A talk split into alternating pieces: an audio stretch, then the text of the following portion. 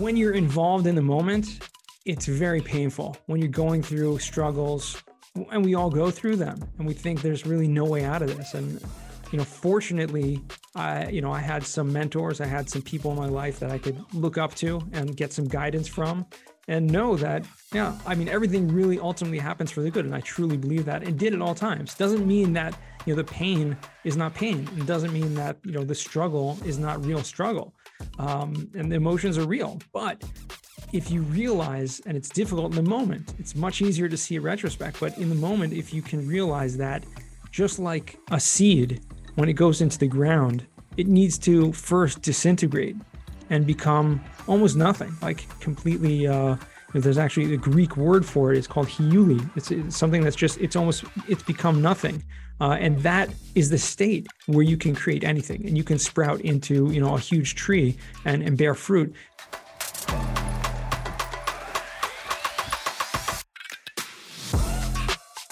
Break free from modern day slavery. Live the freedom trinity of financial freedom, time freedom, and location freedom. Live in true fulfillment with a foundation of growth and balance in health,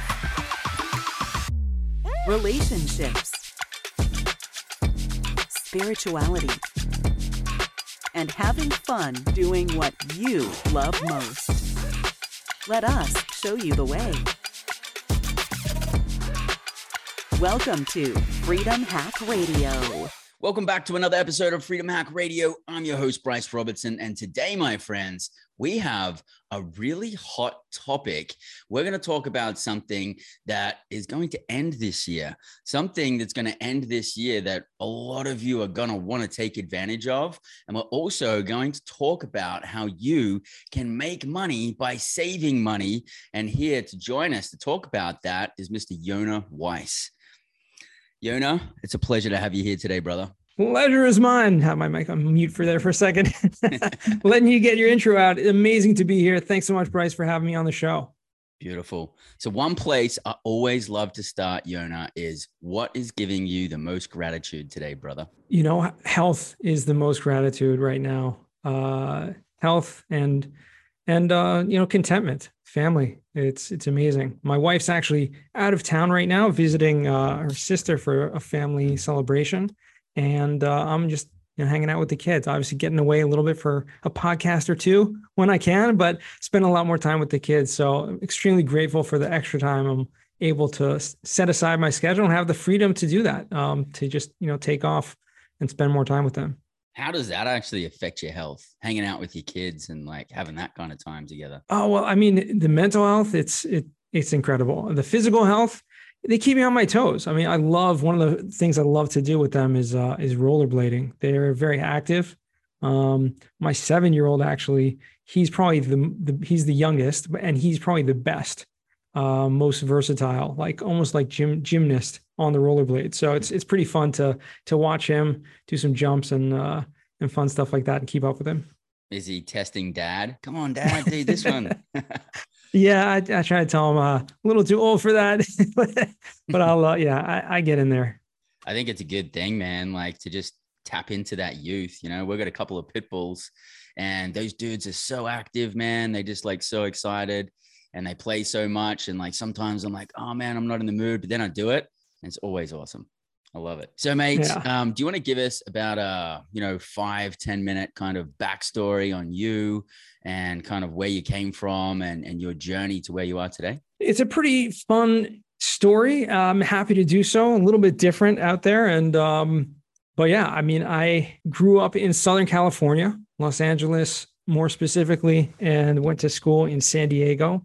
Um, and in the middle of, of that, I really was intrigued to visit Israel. I had never done so. Being a you know religious Jewish person, I always had the desire to, but never got the chance, and decided to take my junior abroad study uh, from university over there, and that really you know opened my eyes to a whole new world, a whole new lifestyle, whole new uh, you know types of communities there and everything, and really changed changed my life for the better in many ways. So much so that I decided to stay. I said, "Hey, you know, college is great. I'll go back and finish uh, did that, went back for a year, and basically got on the next plane back to to Israel, which is uh, you know where I spent the next many years of my life. Met my wife, a bunch of kids, and you know it's it's been an incredible journey. Uh, I was teaching for many many years, probably about 15 years, and then at a certain point, I decided, uh, hey. Teacher salary and all that good stuff really is not cutting it, not paying the bills. In fact, got into a lot of debt. Um, you know, just trying to keep keep our head afloat, you know, student debt and all kinds of stuff. Just it was not it was not ideal to say the least. This is health, over in Israel. This is all in Israel. Yeah, yeah. incredible thing. Um, and uh, long story short, uh, a kind of health crisis in our immediate family woke me up a little bit. It was like, hey, I got to do something a little more proactive to to get serious about finances about our you know our family about wealth etc which was something that never really interested me in the past. But again when you when you go through trying circumstances it's a wake up call. It really is. And i believe that it was a wake up call from above and and i took it seriously and went and asked all my friends hey what should i do i'm open to to doing some more stuff take on a second job third job whatever it takes um and a lot of people pointing in the direction of real estate. I'm like, hey, this real estate's amazing. There's so many opportunities. And I was like, okay, that's let's go with it. And I literally did the next day. I was ran into a friend and say, hey, what are you doing? And he's like, hey, I'm a commercial mortgage broker.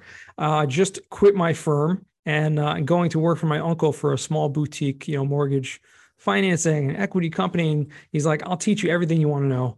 Uh, and literally, that's what I did. I sat with him for about eight months or so in his office, uh, not every day, but about probably three, four times a week, and learned everything there was to know about commercial real estate. You know, from underwriting to originating to, he's also a property manager and owned a bunch of his own properties as well. And Dude, so I just that's huge. It was that's it was incredible. So much wisdom, man. Wow. It was it was awesome. It was it was like it was a huge gift. I mean, he was a good friend of mine, and obviously was doing it you know, out of the goodness of his heart. And, and we did some deals together. And we actually, um, you know, ended up doing a few fix and flips together as well. Um, he went on to to do amazing things, continuing, uh, continue, continues to amaze me this day. Uh, all that he does, incredible person, and, and still a close friend and mentor of mine.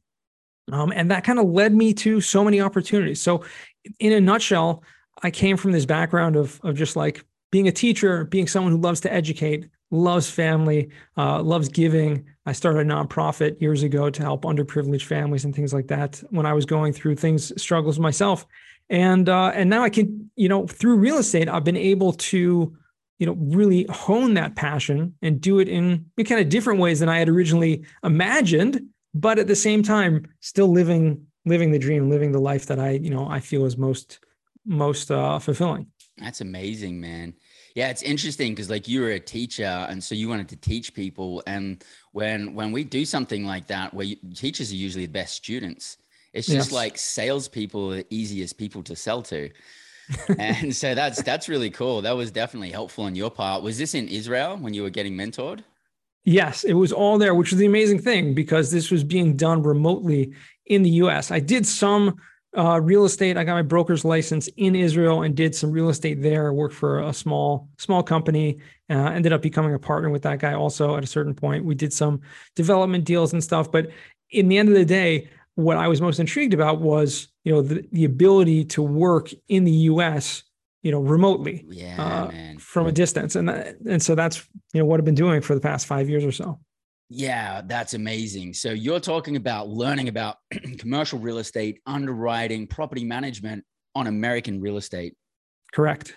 From Israel. That's really powerful. I want to talk about that for a second because when I started out in the mobile home park space, I was living in California and then I had my first mobile home park in California. But then my second mobile home park was a 200 space park and it was over in Wisconsin.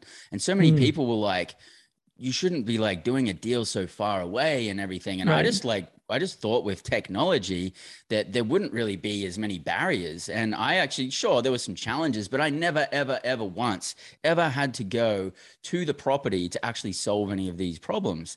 Um, but I actually did that within America. Like, what was it like for you um, doing that from Israel? I mean, can you give a testament to how like nothing really is as big of a challenge as what it really seems? It's true. I mean, it's all about perspective. I think the hardest part for me getting used to is really the time zone difference, right? It's a seven hour time zone to the, to the East Coast. So West Coast, 10 hour. Uh, and so it just gets getting used to. I work on on American times, which means I basically start my workday, you know, like 9 a.m. Eastern, which is 4 p.m. over here uh, which means I get to spend you know more time with the kids in the morning and and in the early early afternoon. Um, but then I'm I'm basically you know at least three four days a week full full time until midnight 1 a.m.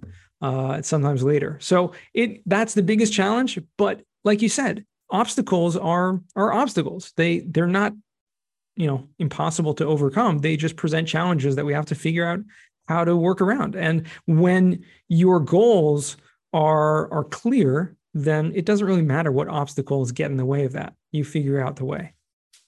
What would your life look like after like one o'clock in the morning, two o'clock in the morning over there in Israel? Would you just go straight to bed? Would you then like go into like spiritual practices or like, you know, what, what would it look like for you?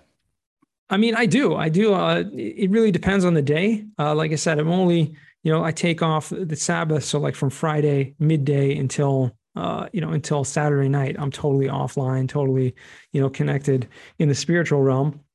And uh, and Sunday also is kind of like not really a work day, so it's easier that way. But yeah, I, when when you're staying up late like I do, I mean to be honest, I do some meetups and I do some other stuff like late at night on uh, on Eastern time. So even one o'clock comes around, I don't necessarily go straight to sleep. I do have a daily uh, learning or study schedule. Uh, some of it's done in the morning, and some of it's done at night, right before you know after I finish work, basically.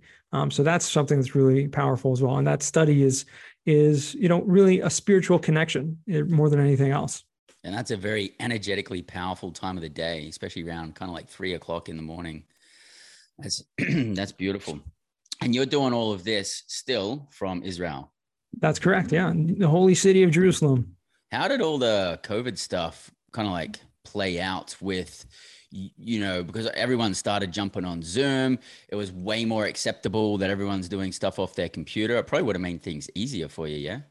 Absolutely did. I mean, I was doing this for years beforehand. So it was like I worked remotely before it was cool. You know, that's that's kind of what was my perspective. But one of the biggest things that I think changed or made a difference in me is that when there were a lot of these uh, virtual meetups, you know, these Zoom meetups that started happening.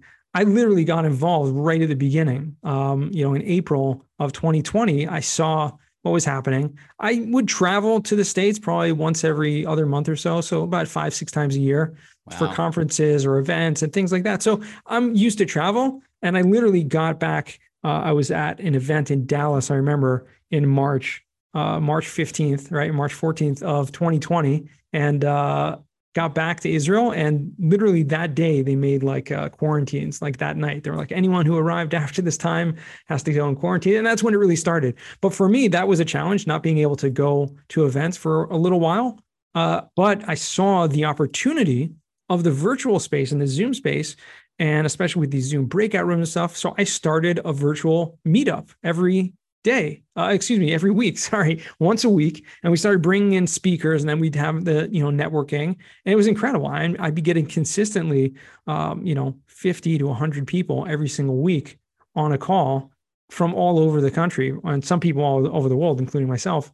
Um, and a lot of people told me after the fact that that was for them was like therapy it was like their ability to connect with people that they had lost you know not being able to go out of the mm. house being in lockdown but here you had this this kind of um you know outlet to to connect with people in that space so i'm very grateful to have done that and i'm still going to this day um you know we still meet every single week it's so amazing. You know, like before all the COVID stuff happened, I used to, uh, you know, go speaking engagements and I'd fly out to a speaking engagement and then I'd have to like, you know, wait another week or two and I'd go to another one in a different city, way expensive, takes a lot of time.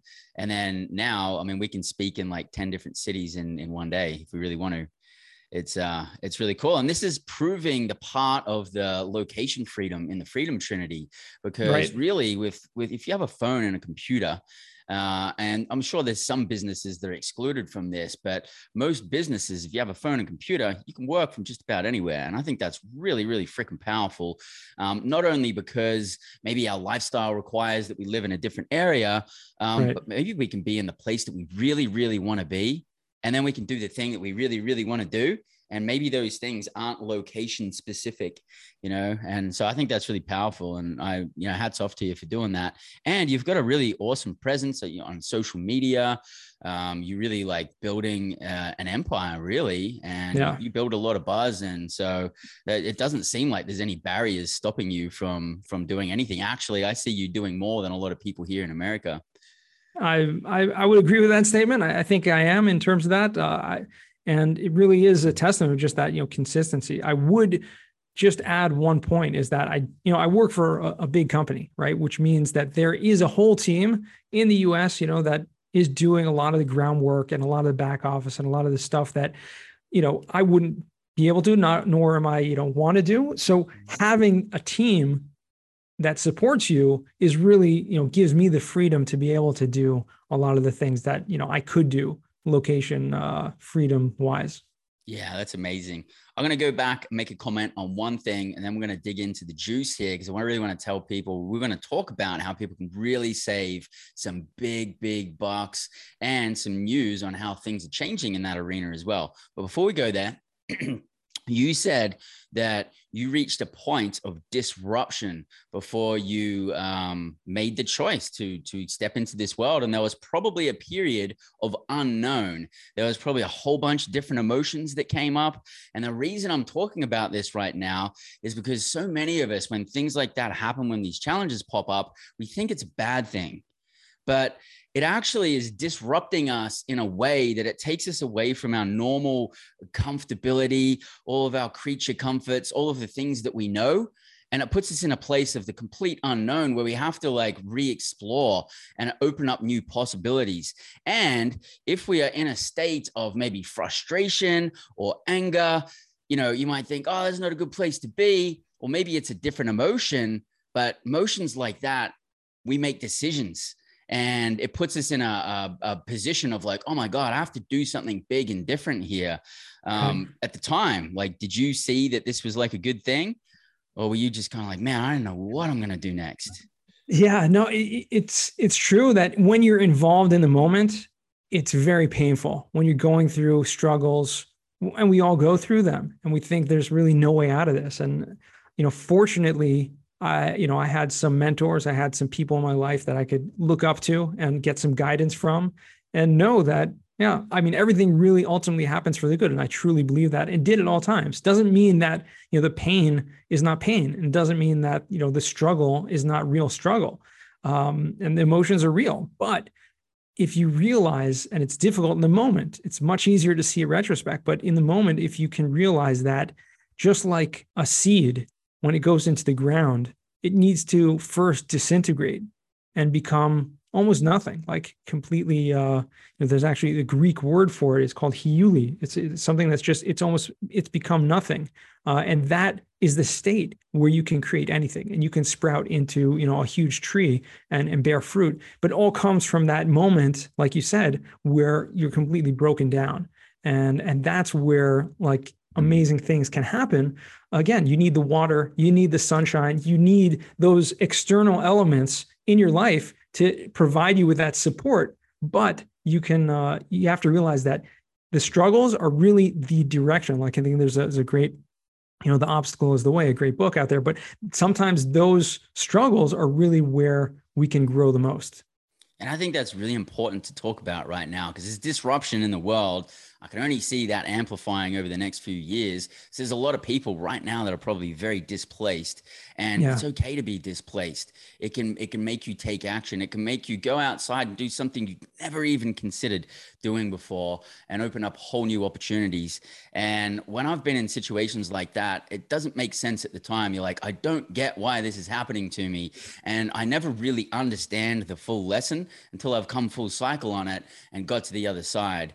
And uh, one more thing I want to say on this is that we live in a world of balance 50% positive, 50% negative. I didn't say 50% good, 50% bad. I mean positive and negative. From the most micro, micro to the most macro in the universe, there's positive and negative polarities playing against each other. So, as you experience in your life intensified disruption or challenges, or as we're experiencing that with all the stuff that's going on in the world, just know in the bottom of your heart and soul that there's an equal and opposite opportunity on the other side of that simultaneously playing there so when i have challenges and the you know one of the i suppose exciting things about being an entrepreneur is my challenges get uh, more exciting and more exciting but they get definitely bigger and bigger and mm. I've had some pretty big challenges lately. And the bigger they get, I'm like, oh my God, the, the reward on the other side of this, it, it's going to be astronomical because this is a freaking monster challenge. And so, you know, it's, it's really good for us to look at it like that. Disruption is meant to happen for a reason. All of the things that are happening in the world right now are happening for a reason. And we're just about to talk about a way that you can tap into maximizing some profits and investments and also saving some money through tax. And I want to I want to show you my t-shirt right now. I'm actually wearing a t-shirt that says the IRS. And you guys are probably thinking, why the heck are you supporting the IRS? Well, the reason I'm wearing it is kind of comical because since I have someone like Yona Weiss on my team, I mean, they basically sponsor me, the IRS, because I hardly pay any taxes. And each year I'm earning more and more money but I'm paying less and less taxes. And it's because of these kinds of tactics and, and ways that we can do this that people like Donald Trump have the same tax bill as his secretary, because the system was actually designed for people to invest money and it's designed for people creating money so mm-hmm. there's a lot of tax benefits in there. And all you need to do is know the rules of the game or connect with people who know the rules of the game, like Yona, and you can save big bucks. So I want to talk about what it is that you do, brother, and how you're helping people. Yeah, absolutely. I mean, you're you hit the nail on the head there. I think it's what Rich Dad, uh, Poor Dad talked about, right? Is knowing finances and knowing tax tax law. It may be boring, it may be scary to a lot of people. Like you hear taxes and people are like, like you said, look at your shirt, like, what are you doing? You know, but if you hear taxes and they're like, this is too scary. And we're not going to get into all the, you know, you know, details of everything out there. But what I do is something called cost segregation. And it's this incredible tax strategy, just like you said, that helps people who invest to get big tax deductions in order so that they'll you know reduce their tax liability and essentially pay little to no income tax uh, even though they're making more and more money so I think it's an incredible, incredible thing. Even though the name may throw you off, eh, don't get scared and don't get turned off by the name. It's just a form of depreciation. So let, us talk about depreciation because that also is a negative. You're talking about positives, negatives. It's the funny thing is it's a borrowed term. And we think about depreciation, it's like, well, I don't want my property to go down in value. I actually want it to appreciate. I want it to go up in value. And, and it's true, it's actually doing that. However, the IRS gave this name to this deduction called depreciation based on the principle that things go down. And what that means is when you buy, uh, things go down in value, excuse me, when you buy a, uh, a property, besides your personal residence, any type of business or investment property, you're immediately able to take this deduction called depreciation. And it's allows you to write off the entire value of your property except for land land doesn't doesn't uh, depreciate but everything else does and so what how that happens is is by taking that value and then spreading it out over a long period of time. I wish you could take it all up front, right? You can't. There are certain equipment and appliances and things like that that you could take all up front. And we'll get to the bonus depreciation in a minute. But that's all it is. It's saying, hey, you invest, we're going to give you this incentive, which is going to this deduction, which is going to reduce your tax liability. And that's all depreciation is. Um, cost segregation, like I said, is an advanced form of that, allowing you to depreciate the individual components of a property and not just the whole building as one, but breaking things out into, you know, the windows, doors, carpeting, you know, furniture, light fixtures, all those different things depreciate on different schedules. And so you're able to take some of those deductions at a much faster pace, giving you, you know, bigger cash flow in the early years of investment. Well, correct me if I'm wrong. We'll get into a little bit of kind of like a live scenario so people can actually understand how all of this works. Um, and so, if we have a single family home in the States and we're going to go off the normal depreciation schedule, I believe it's, is it 29 and a half years? So it's 27 and a half for 27. residential properties and mm-hmm. commercial properties, it's 39 years. So very 39. random, you know, arbitrary numbers. Yeah. And so kind of a general rule of thumb is that if the property is worth say a million dollars around about 70% of the property is going to go to the improvements and about 30 would go to the land. Very general rule of thumb. So about 700000 of that property you would be able to um, depreciate over 27 and a half years. So that means you would divide that by about 27 and a half years and then that's the amount of tax break you would get it's amount of real taxes you don't have to pay for about 27 and a half years. Is that, I know it's, it's a little bit more complex than that, but is that around about right? Yeah, pretty much. Um, you know, I would just say that the land allocation is going to vary from, you know, location to location, but yeah, on average could be maybe like 15%, sometimes up to 50 or 60% in places like California. Um, and, and as low as I've seen, you know, like less than 1% land value in certain areas, you know, and like in you know middle of nowhere western texas or something right? Um, so it really does depend but yes you're absolutely right. Whatever's left over from that land allocation that's the amount you're going to spread out evenly over that 27 and a half year period. So now the difference is is if we do a cost segregation instead of drawing those tax benefits out over 27 and a half years we're front loading it as much as we can into year one and um, and I know last year um, we paid you guys for a couple of properties. We had a couple of mobile home parks. Uh, I think it was two or three mobile home parks. We paid fifteen thousand dollars. So I think it might have been like three mobile home parks, and that gained more than I forget if it was one or two million dollars. I think it, that gained more than two million dollars of tax benefits for me and my investors. And all it cost was like fifteen thousand dollars, and it's like one of the hugest return on investment um, investments that I even know of. And it's like phenomenal and it's completely 100% legal. And you guys specialize in this. Um, do you want to kind of like talk about it a little bit deeper? How that works? Absolutely. Yeah, sure. And, and not only is it legal, it's actually considered by the IRS the correct way of depreciating your property. Mm-hmm. Instead of lumping everything together on this one schedule to identify what those components are. Certain things in the property are going to depreciate on a five year schedule if they are non structural. So think about things like uh, furniture or fixtures or appliances, equipment. Um, all of that stuff will depreciate on a five-year schedule, and then you'll have land improvements. And this is where mobile home parks come in to uh, to a huge extent, is because what you're buying is yes, you're buying land, but you're also buying the land improvements, what's on top of the land, including concrete, pavement, you know, the roads, the concrete pads under each home, landscaping, fencing, you know, you name it, signage, all of that has values. And so by identifying from an engineering perspective what the values of those individual components are and then adding them up, we're able to accelerate the depreciation of those assets to those faster schedules. And as you mentioned, taking a huge lump sum in the first year, that's what's called bonus depreciation, where you have the option to take the lump sum of those accelerated deductions in the first year. And think about it like, you know, if, if we're if we're losing you at all, I mean, think about it like you have this pool of potential deductions. Okay, you, you bought a property for a million bucks. Now you get, you know, let's say seven, eight hundred thousand, whatever it is, of those potential deductions you can take over 27 and a half years. Instead of waiting and taking, you know, thirty thousand dollars a year for that amount of time, you have that pool of deductions and you can actually pull from that and take a you know maybe 20 or 30 or in the case of mobile home parks 50 you know 60% of those deductions all up front. And so this is um, a cash flow mechanism is exactly what it is. It's incentivizing people to now take that money and reinvest it. Because guess what? If you don't reinvest that money Sure, you'll have a big tax advantage this year, but next year, uh, if you don't buy any more properties, you'll actually have less tax deductions because you've taken more upfront. And so it's really an incentive game to, you know, if you don't want to pay taxes, keep investing and keep buying more properties and keep this process going for as long as you can.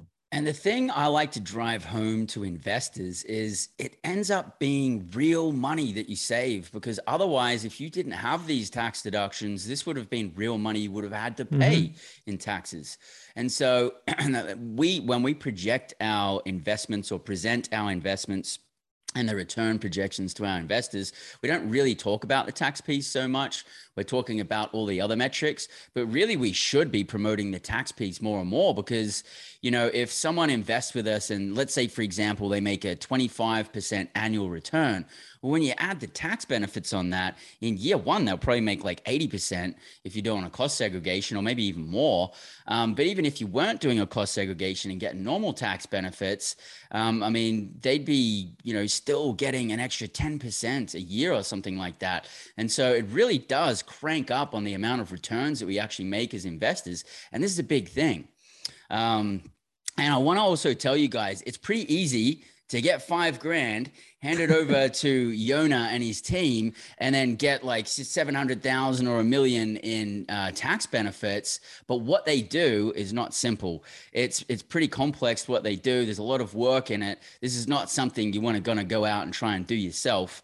Um, it's, I mean, it's not, it's not just a little cakewalk, is it? It's a pretty complex system that you guys use. Yeah, it is a pretty complex system. I mean, everything dealing with the tax code is complex, which is why you need specialists. You need tax advisors, you need people on your team that do understand it. And that's how you're going to save the most money. So, yeah, there is a whole what's called the cost segregation audit techniques guide as part of the tax code. And it's extremely tedious and detailed process. I mean, creating this report, I'm sure, you know, when you when you got your your tax deductions, when you get the cost segregation study, this, you know, detailed report, I'm sure you didn't actually read through it, right? Because it's it's extremely uh, complex. There's all kinds of calculations. There's all kinds of references to the tax code and, and numbering systems and whole nomenclature. It's, and it is something that you do need a specialist to do. But like so many other things in business, finding those specialists and finding kind of these niches where you can, you know, have these tax deductions, uh, it's going to save you, you know, 10, I mean, 10x, 100x, 1000x sometimes on, uh, on what you're spending on the business. So, what can we apply this to? What kind of things can we do a cost segregation on, like holistically, like a single mm-hmm. family home? Yeah, anything, but, but not including your um, primary residence. Correct. Yeah. The only yeah. thing you cannot do is your primary residence, um, but any type of investment property or business property. So think about, I mean, from single family, multifamily, storage, retail, office, industrial, like any type of property whatsoever, mobile home parks, a golf course. Uh, one thing that's interesting is I mentioned business property. Oftentimes you'll have someone who owns a business and the business owns a property and they may not think of themselves as real estate investors per se you may have a doctor who owns the office building, you know, and they rent it out, you know, to themselves and maybe to another clinic or whatever. You may have a manufacturer uh, that owns a flex space or something that their office is in, and maybe they have a warehouse and distribution, whatever it is. They never consider themselves real estate investors per se, but they can do cost segregation as well. And I think these are these are things that are often overlooked uh, from a business perspective because many accountants don't even know about this. And it, it I mean, it never ceases to amaze me. I'm no longer shocked by it, but it never ceases to amaze me how many accountants actually have no idea what cost segregation is, even though it's part of the part of the tax code. And it's not really spoken about that much. Like people are talking about it more and more. It's becoming more of a buzzword in the commercial investment space and the syndication space. Um, but it's it's really super super powerful.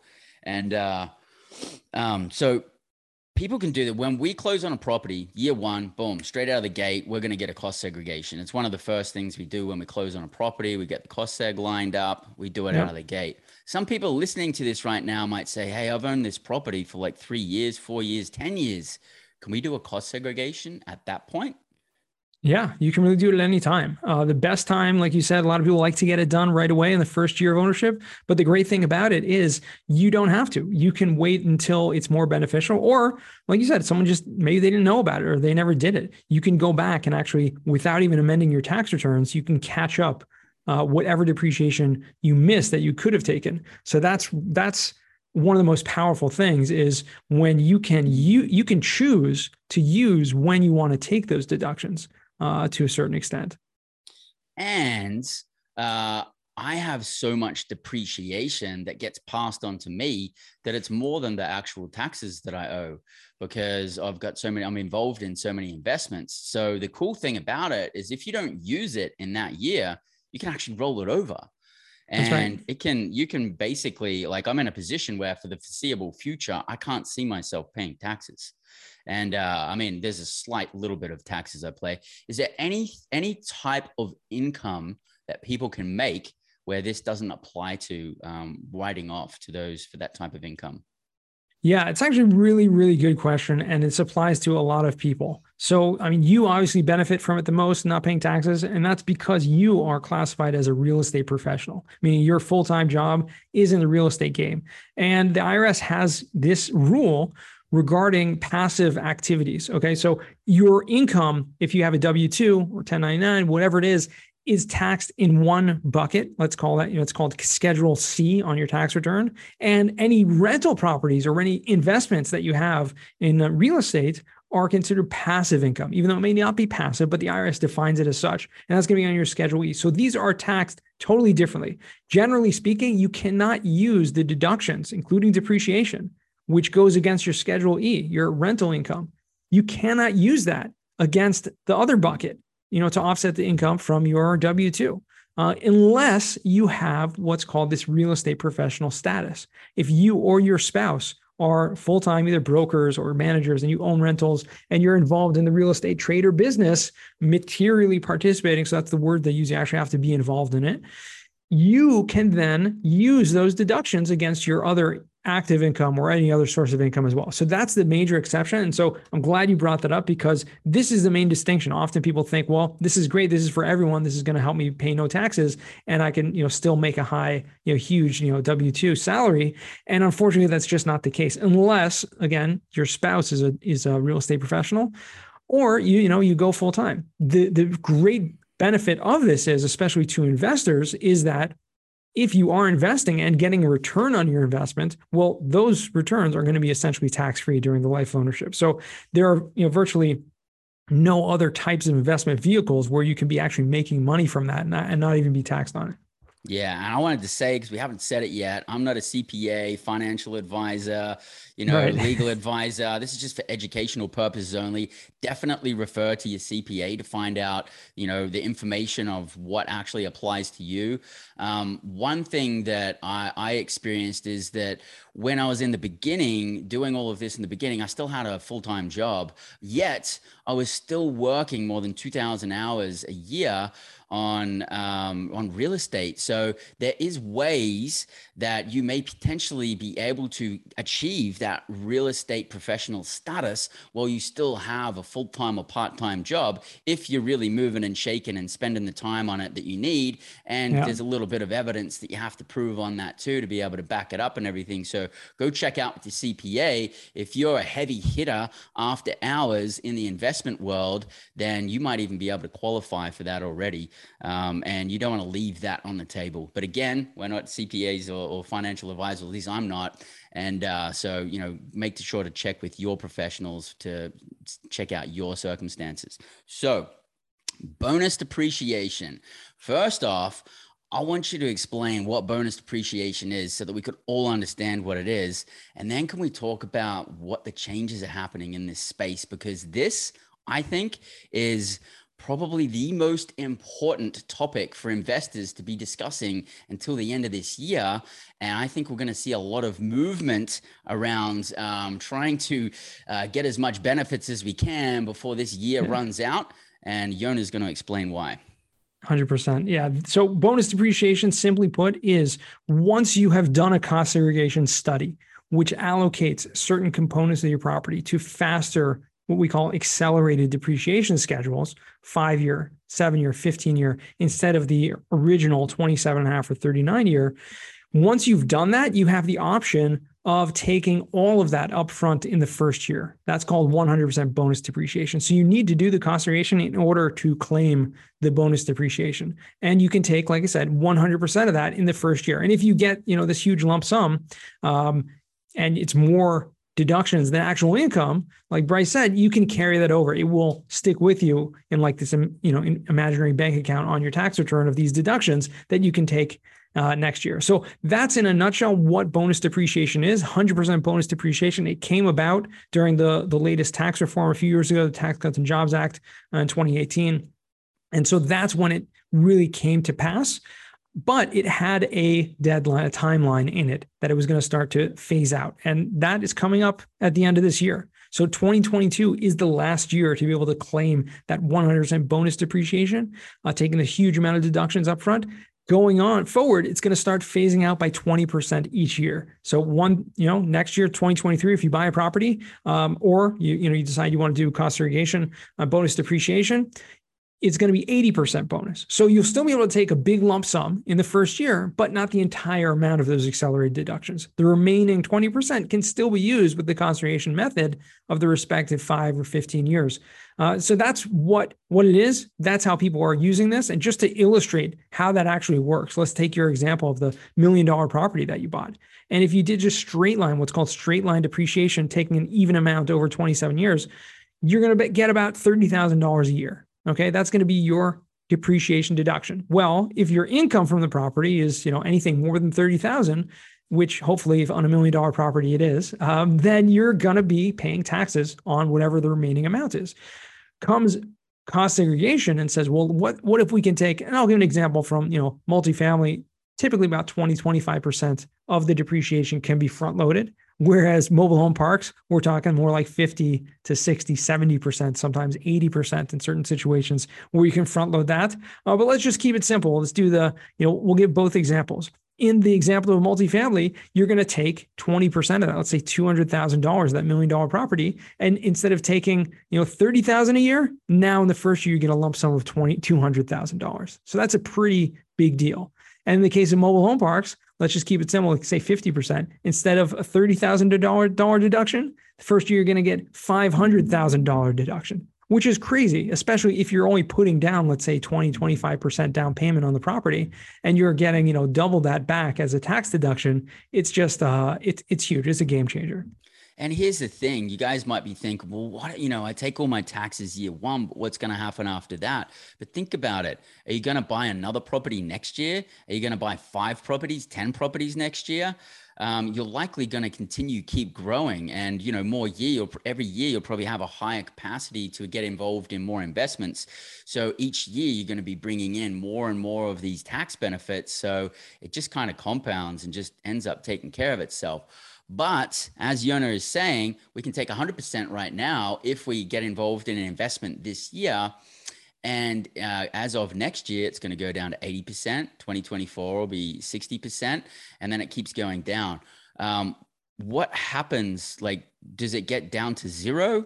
Um, what happens beyond that?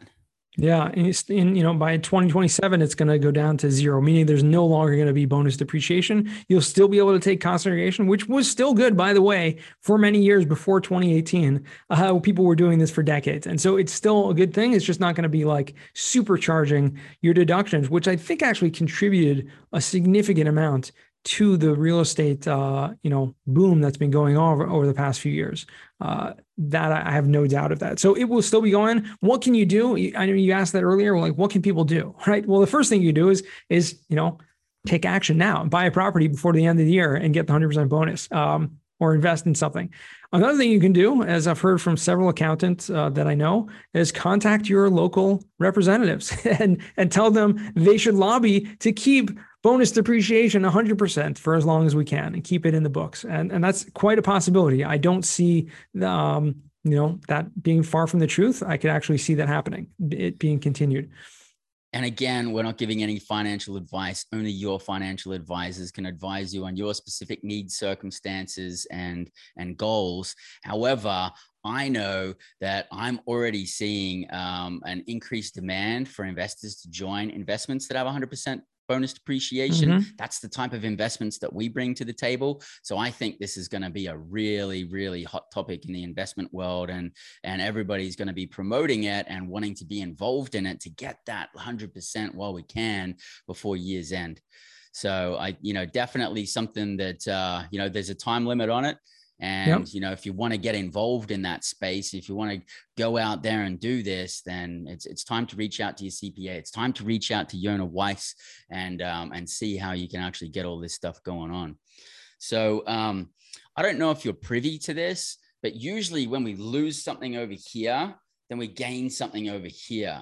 Are you guys seeing anything on the forefront of the new tax codes or any of the changes that have been made that could maybe overcompensate or kind of pick up for what we're missing out on with this reducing uh, bonus depreciation?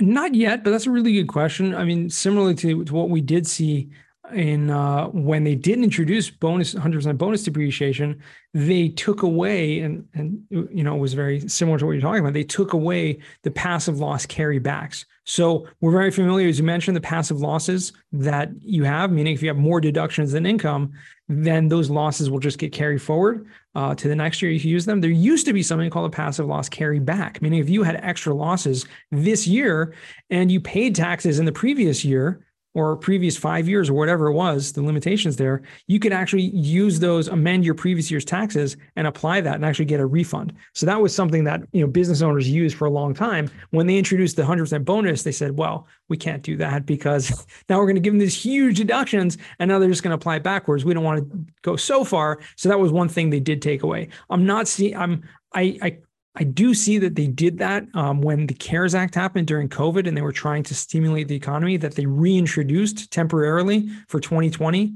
that mm-hmm. passive loss carryback.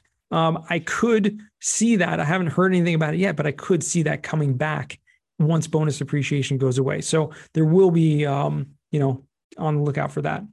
Beautiful. And I had a little birdie that told me, I don't know how much, um, if how far we're through this or if there's anything to it, but there could be some um, pretty attractive tax benefits coming up from like the energy sector, um, really mainly specifically solar uh, that could be getting back into those excellent tax benefits that solar used to have that kind of fell off. I don't know how much validity mm-hmm. there is to that, but I'm definitely going to keep my eye out on the horizon for what's coming because you know there's there's always things changing and there's always new things that we can tap into. And a message that I want to send to all of you listening and watching right now is some of you might be going, "This sounds really cool, but I'm not in that position." I got a job. Right. I actually do my own taxes. I don't have a CPA. Well, I would actually I would actually say that for you to heavily consider finding a CPA, paying a couple of hundred bucks and just talking to them of how different would your life be from a financial perspective if you had a little side business even just a even a lemonade stand just for by sake of it actually being a business you can actually have a lot of tax write-offs. And also as soon as you start buying property and especially investment property it really opens us up to a whole new world of things that can uh, wipe off other other taxes that we could be paying in other places. So so many people think well i want to save the money and do the taxes myself if you haven't if you haven't done it before and reached out to a CPA, it's probably worth your while to go out there and just explore that. Spend a couple of hundred bucks, and then they can show you by making a few simple moves that you're probably already in the capacity to do right now. Or maybe you can put a plan together to do it in the near future, and then you can tap into these benefits and, uh, you know, we've recently changed CPAs. And in the beginning, uh, the first year we started working with them, I'm like, dude, you're charging like double, quadruple what everybody else is charging. Um, I'm like, you know, what, what's the deal, man? And he's like, well, just, you know, let us do it year one and you'll see why. And, uh, you know, I've made more than double or quadruple the tax benefits, which is just like, it's a no brainer. So, um, there really, really is a lot to tap into here these guys right here, the IRS, you know, they're, they're collecting a lot of money. And um, it's just, it's like a leaky hole in your boat. We want to plug those holes in our boat and keep as much as we can. It's real money that we keep in house. So many of us so far in life have just accepted um, that we pay a certain amount of taxes. I mean, when I was working in Australia and in Canada, I paid like 45% taxes, man. I was losing like half of what I was earning and I, you know, I, I thought I earned pretty good money. It's like now that concept, now that I know what I know, it's it's just absurd. Like, why would anybody do that? And it's because people don't know that these things are out there. So, how do people keep the conversation going with you, Yonah, so they can talk about cost segregations and take a bit of a deep dive here? Yeah, you're you're absolutely right on that. I mean, just educate yourself and find some put some more people in your corner who can help you and help uh, accelerate your growth. um, people want to continue the conversation with me, I mean, I'm pretty accessible. I'm you just Google my name, you'll find me. But I'm extremely active on LinkedIn. It's actually my most popular uh, go-to social platform, and uh, probably check that more often than email. Actually, so if you want to message me there, connect with me. Happy to do so. Or you can go to yonahweiss.com, and uh, yeah, happy to help conversation and answer any questions. Beautiful. And I know firsthand that Yonah provides pretty awesome value on on LinkedIn too. You're like a very loving, giving, sharing person, and um, I see you help a lot of other entrepreneurs. I see you help connect a lot of people, provide value to the table, education. So um, you know, it's it's really good to follow along with what Yonah's up to on LinkedIn. You know, running different challenges. Um, you're really up to a whole bunch of really cool things, man. So thank you, brother. Thank you for all of you do. Uh, thank you for being an inspiration to all of us and proving that we can do things outside of the box. Thanks for sharing all of your wisdom. And uh, it's been an absolute honor to have you here on Freedom Hack Radio. It's been my pleasure, Bryce. Thank you again so much. And for all of our freedom hackers, until next week, live large, live free. G'day, this is Bryce Robertson. I'm your host here at Freedom Hack Radio, and I truly, truly hope that you got a ton of value out of the episode that we just shared with you. And if you did, make sure to subscribe on your YouTube channel. Make sure to subscribe to your favorite podcasting platform. Hit the notification button so you can find out about the next episodes as they come out. Because if you haven't achieved financial time and location freedom, you really need to be dialed in here. So make sure to subscribe and follow us along as you grow on your path to financial, time, and location freedom here at Freedom Hack Radio.